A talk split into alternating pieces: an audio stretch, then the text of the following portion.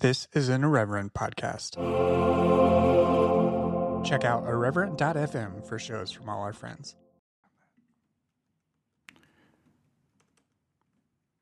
Hello, I'm Blake Chastain.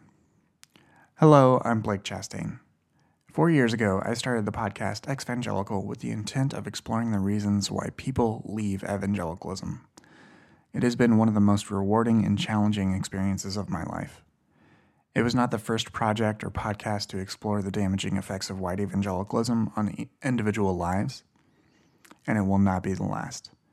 In fact, over the past four years, there's been an explosion of public voices and communities that meet the myriad needs of people coping with religious trauma, purity culture, racism, and sexism in all their permutations found in conservative Christianity.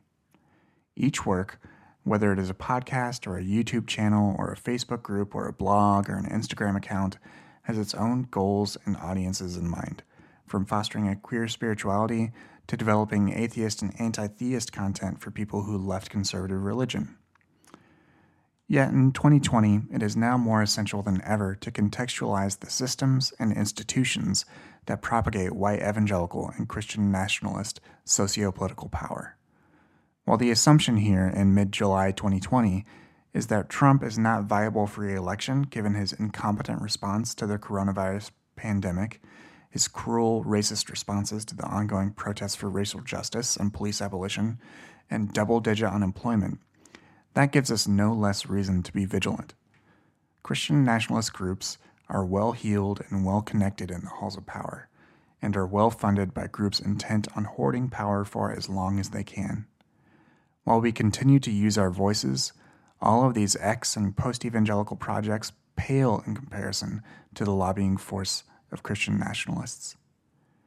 To that end, I am developing this new series called Powers and Principalities to examine the role these powerful systems and institutions have in the lives of Americans and citizens around the world.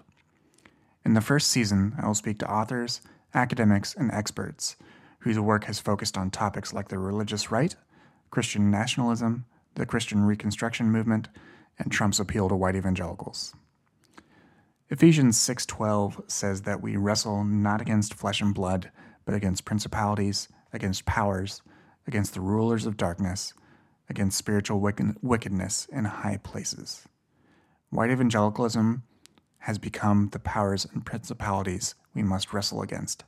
Look for the first episode to drop in late August and subscribe to the Post Evangelical Post newsletter to keep updated. Talk soon.